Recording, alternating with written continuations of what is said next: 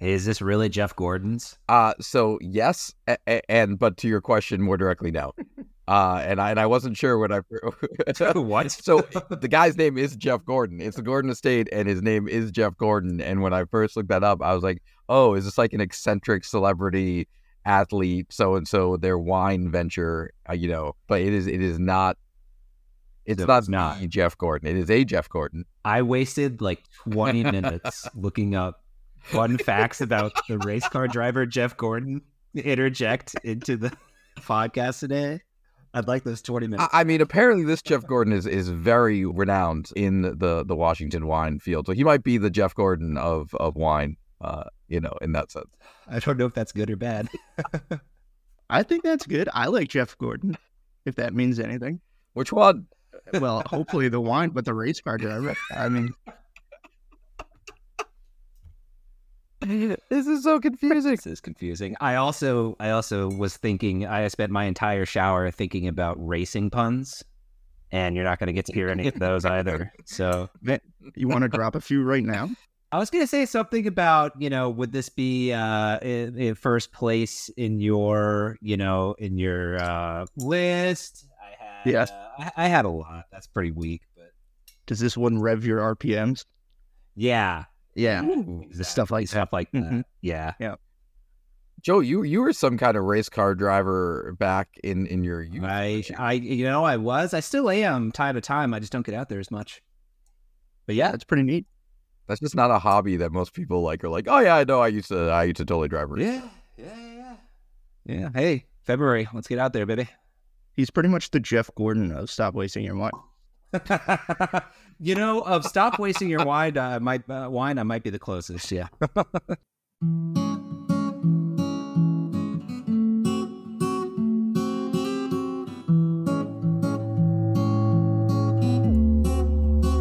Welcome to Stop Wasting Your Wine, a wine review podcast where we waste our wine so you don't have to.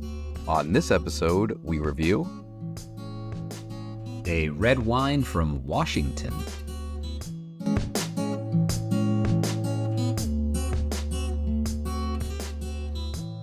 Hey everyone, welcome back. Welcome back. Aaron here, and I am so excited to be joined by two of the biggest Floridians I know, Joel and Colin. So great to see you. I actually take deep offense to that. Uh, you live there. I try to be as least Floridian as I possibly can. I don't know if you're familiar with Florida Man, but that is the exact opposite of the person I want to be. Uh, Colin, were you, you weren't born in Florida, right? I was not. No, I'm. I was born in New Jersey, so So Oh, you man. have a you have an excuse. And now I live Yeah. in New Jersey, and you're in Florida. oh my god. The twisted webs we weave. It's all connected. No, it's just it's on it's on tip of my mind. So I'm excited because tomorrow I'm getting on a flight and I'm going down to Florida and I'm gonna see these two gentlemen in real life, which I haven't Oh. for a very long time. You are. Uh, yeah. Uh, thanks for the heads up, man. Appreciate Yeah. that. That's great. That's a little awkward because my calendar was actually full all week of just hanging out with Joel. So, um, yeah. And actually, we were going to fly to New Jersey this week, so yeah, we so were. awkward. That's We'll really just bad miss each timing. other. No, don't mess with the listeners. We have a lovely Disney day planned out, Colin, don't we? And a We do. Yeah, wait. and a lovely Universal day, Joel. And, and guys, we got to figure out 'cause Lovely. right now the way the plan's working out. I am seeing both of you individually, and if we make it through this week and the three of us are not in the same place, uh, that's embarrassing. I I, th- I think we can make that happen. UCF football, Yeah, baby. Yeah. we're back. That's right. Yeah. Let's go. let's let's not say we're back. I was say by, Yeah, by the not- time this episode airs, this will all be very, very sad or exciting. Wait, wait. Let's do this. right. Let's do this. Uh, listener, if the UCF Knights lost, please listen to the next 10 seconds. And if they won, skip ahead 10 seconds. Okay. And we're going to do 10 seconds of being sad and then 10 seconds of celebrating, guys. Okay. Starting, starting now. Okay. Go. Wow, Oh my God. yeah, I hate it. we lost another really, just really such bad. a bummer. Just really bad execution in all phases of the football game. Awful. Just about to hop off that Gus That, bus. that moment when Oh, that yeah, thing happened that shouldn't have happened, but it happened. Yeah, it changed everything. It was really bad. Okay, okay.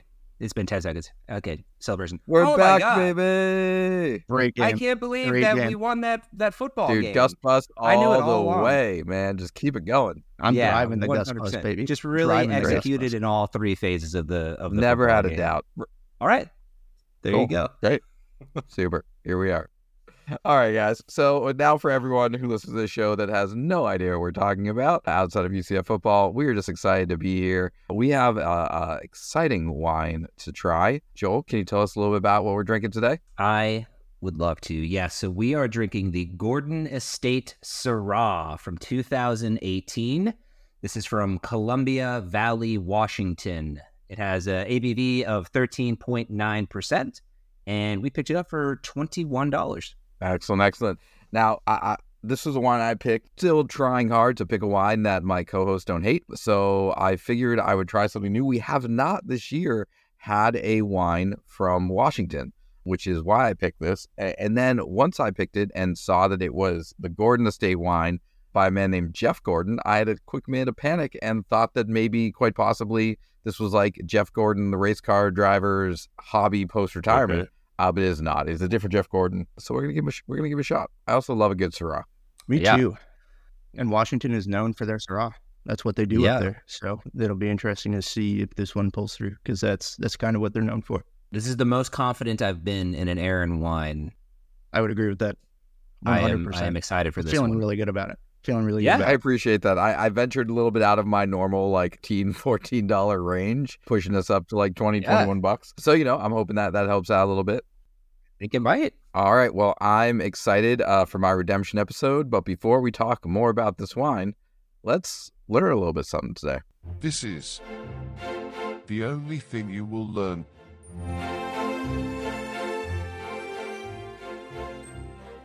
All right, so we've done quite a bit of learning over the last uh, 16 episodes or so. And one thing we haven't really talked about is how wine is made.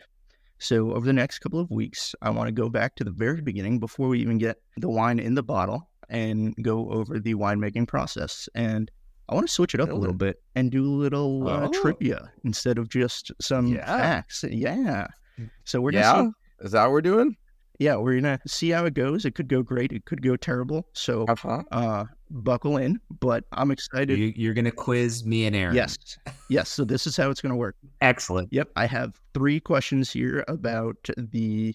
Today we're going to talk about harvest. So before we even get the grapes into the winery, Oh, these are not things you've taught us. This is not a review. This is stuff I should I just know. well, and not you probably won't know unless you've looked up, you know, winemaking. But so okay, great. yeah, yeah. There's a twist for you. This isn't just review time. This is this is all new material. So Is there a Uh, score? Am I getting Feeling really graded on this?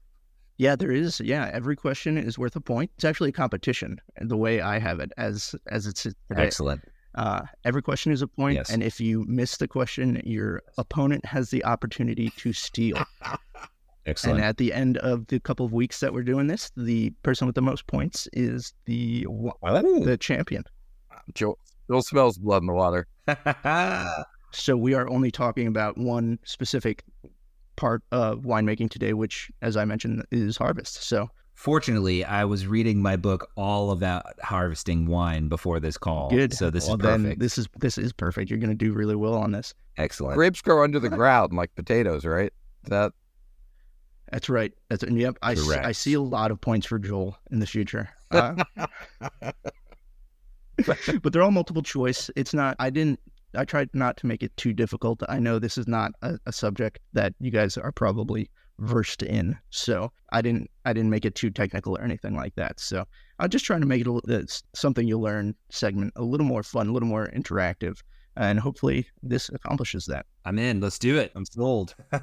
As I mentioned, we're talking about harvest, and harvest is a time when wine growers make the decision to pick the grapes. There are many decisions that need to be made before the grapes come into the winery, and one of the most important decisions is when to pick the grapes off the vine because you can't have wine yeah. if the grapes are on the vine. Hey, Okay. Oh, okay. Remember that home, All kids. right. Okay, I'm glad that I'm glad that kind of hit because I actually wrote that down. So you know, Oh, it I- you should have told us that. I'm glad. I'm glad it was okay. So the first question is as follows, and I asked ChatGPT to randomly select one of your names, and Aaron is going first. And remember, if Joel Rigged. if Aaron gets this wrong, you have the chance to. So I'm going to share my screen. I've written all the questions down so you can see them, but I will read them out loud just so the listeners, you guys at home, can play along, keep score at home, and see if you guys can beat either Joel or Aaron. So let's let's do it. Why don't we do this whole thing actually just totally just on the screen? No no talking. Aaron and I just read the questions. Write write our and answers write down. the answer. the next ten minutes of silence. to Absolutely. assume things are Yeah. going well. Yeah, terrible. Go terrible on. audio. Terrible audio. So, first question Based on what hemisphere you're in, harvest happens at two different times of the year. So, if you're in the southern hemisphere, it happens at one time, northern hemisphere happens in another. So, which two time periods are grapes usually harvested? Answer A, between August and October in the northern hemisphere and between February and April in the southern hemisphere. Answer B, between February and April in the northern hemisphere and between August and October in the southern hemisphere. C, between November and January in the northern hemisphere, and between May and July in the southern hemisphere, and D, between May and July in the sun- southern hemisphere, and November and January in the northern hemisphere. Aaron? Okay, I, I, I know, I have it down to two. I have it down to two because I am our social media lackey, and I have seen lots of videos from vineyards recently celebrating the end of their harvest season. So while you think I would be completely ignorant to this, uh, okay. I'm gonna say it's A. Yeah, that's right. Absolutely. Yeah! Between August and October in the northern it. hemisphere, and between February and April in the southern hemisphere. That's what you get, Joel, for making me do all the social media. I am impressed. I am impressed. I'm impressed. impressed too. Wow. Um, and the the three, the, it, you know, August to October, it's a three month spread, which is, you know, when you think about picking grapes off the vine, is a pretty significant spread. And there's three, well, there are a lot of reasons for that, but there are three that are good to know. And the first one is grapes ripen at different times. So you'll have Chardonnay, which is an early ripening grape, versus Cabernet Sauvignon, which is a late ripening grape. The second reason is climate. Cooler regions have longer ripening periods because the grapes don't get as much sun and warmth. And then style. So we can think of ripeness kind of on a sliding scale. And depending upon the winemaker and what kind of wine they're making, you can make uh, pick decisions based on how ripe you want the grapes, less ripe or more ripe. And that actually brings us into our second question. Rich, how many points I get? I got two points. You got one point for that one. Okay, one point. I'm winning. One point. Oh. One point. Right now, you're doing really well. And this is Joel. This is Joel's- insurmountable lead. not yet. Not yet. Doing well though. Doing well. Thank you. Honestly, better than I thought you'd be doing after after the first question. You know, you So- keep making comments like that, I keep proving you're wrong. So I'm just, I'm just fueled by your hatred. It, I was gonna say, stop, stop fueling him. Yeah, let's do this. Where's my chance? I'm ready. So we're just talking about ripeness, and there are many different ways, some more scientific than others, to tell how ripe a grape is. Which one of these is not a popular way to determine the ripeness level of a great. All right, is it answer A, sugar level? Is it answer sugar level of the grape, of course? B, acid acidity or acid level of the grape? Is it answer C, color of the grape leaves? Or is it answer D, color of the grape seeds? Okay, I am going to go ahead and say. So here's the thing. I, I, there's only the the question here. This is to, to determine the ripeness of the grape, correct? Yes. The ripeness of the grape. So I'm going to say that they would not be looking at the color of the grape leaves to determine that. That is my final That's right. answer. That's right. Answer ah, C. You got look that at that right. deductive reasoning. Don't call it a comeback. No. I just want to say we're outperforming Colin's expectations greatly, and you know, he I should think so. bought it. I'm, I, am Yeah. impressed. No, I'm glad. I'm really happy for you guys. This is going. This is going much better for you guys than I thought it would be. So you know, I'm really. Did you build this game with the possibility that we would both know all of the answers in mind, or are we gonna like really just blow up the whole setup of No, this no, game? in a no. I was here? hoping. I, I intentionally made it not too easy. I mean, I mean not too difficult. Sorry. Um, I Oh. didn't. Oh, I, okay. I didn't want to make it. You know, I wanted to give you guys an opportunity. So I was hoping. Oh, great! Great. Thanks, man. so far, Appreciate you've it. given us pick the month and what part of the grape is not helpful. I don't think that was as easy as you think it is. I think we're just real good. Yeah.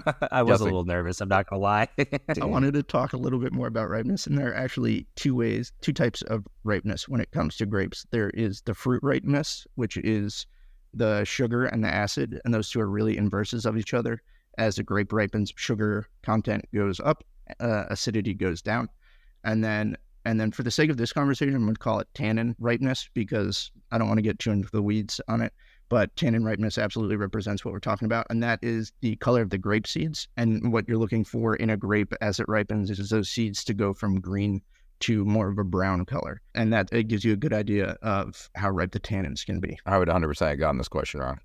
I'd be like, "Seeds don't change colors." well, now you know. Now I know. I learned something. All right, and final question. This is a this is a two pointer.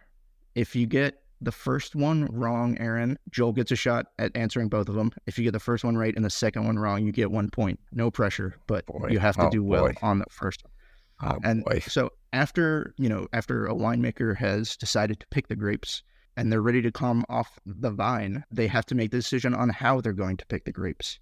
So the final question is which of the following are the two most common harvesting practices? And harvesting is actually, what I mean by that is actually taking the grapes off the vine. A, we have drone harvesting, where autonomous drones are programmed to pick the best grapes off the vine. Two, we have hand harvesting, where a crew is hired to manually pick grapes off the vine. C is vacuum harvesting, where a crew uses portable vacuums to suck grapes off the vine. And D is machine harvesting, where a tractor like machine is sent down each row of grapes at a vineyard to knock the grapes off the vine. So two of those are used, two of those are not used. I would say hand harvesting is definitely one of the ways that it happens. Are you locking that in? I'm locking that in. Final answer. Okay. Regis. Thank yes. Yes. Yes. That is correct. Okay. And I am also gonna say that machine harvesting is the other uh, way that uh, that Yeah. grapes That's are. right. Yep. Yep. You got them both. That's it. I I thought you were gonna fall for the vacuum harvesting. I thought trap. about it until right he there. That chuckled was halfway through, and I was like, I know. "You can't, I you know. can't Yeah, make it you- to your own joke." Totally. I know. It was just such, it's so, so ridiculous to just picture people with Also- portable vacuums sucking grapes off the vine. It's, uh, it, yeah. it's, it's absolute absurdity. Drone harvesting is probably in the future. I'm sure. I would agree with that. It's For coming. sure. For sure. So, and the, you usually see hand harvesting on higher end wines. It's a lot more expensive to actually bring a crew out there and go through and pick the grapes as opposed to machine harvesting, where they literally just have this tractor looking thing, rip, rip down the rows and get the different grapes off the vine. So, and that is this week's game. Uh, next week, we will continue with the winemaking process. Wait. Uh, sorry. Point of inquiry. Um, I don't get another question. No, you lose. No, okay. So, this is, an, uh, Oh, we're gonna roll this into next. This is a multi-week game, and there will be fair Okay. opportunity throughout the game to get the same amount of points. I was just putting that question out there for the listener to really go ahead and drive that home. I wasn't secretly just worried and really nervous that I was getting the shaft right No. there. I just want to make sure everybody No. knew the rules. Joe No, goes, I that- imagine Joe goes first next week, right? Because there was definitely an advantage. To... That's correct. All right, but until then, uh, I uh, insurmountable lead.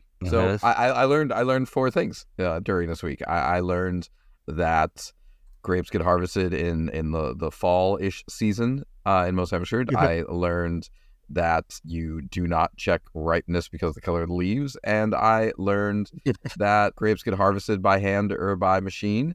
And I learned that I'm better at this game than Joel. See, that's that's the kind of thing I'm gonna have to live with now for the next week. And it's the week where Aaron's gonna be Ah. in town before we record, and all I'm gonna hear the whole time is how you're winning. Seven and whole I'm days. losing. Seven Thanks. whole days of your This is life great. are going to be It's gonna be wonderful. All right. I thoroughly enjoyed that game. Thank you, Colin. That was a lot of fun. Hey, I'm glad. yeah, Good, good. 100%. That was great. So now that we've played some games and learned some stuff, we should probably smell this wine.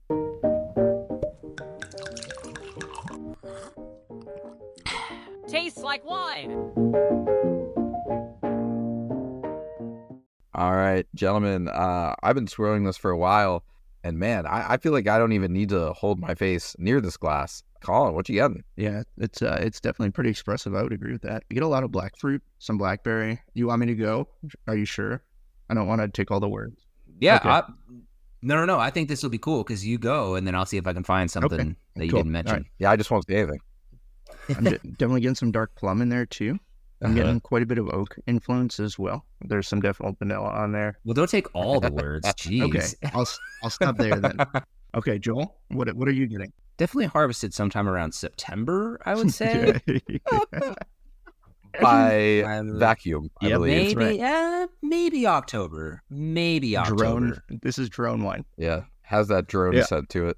Okay, No, thanks for honestly, coming, you- everyone. uh, no, you nailed it. Plum, definitely. You can tell it's it's seen some oak. I don't know if I'm getting anything in addition to what you said. The only thing How I was gonna black pepper? You son of a gun.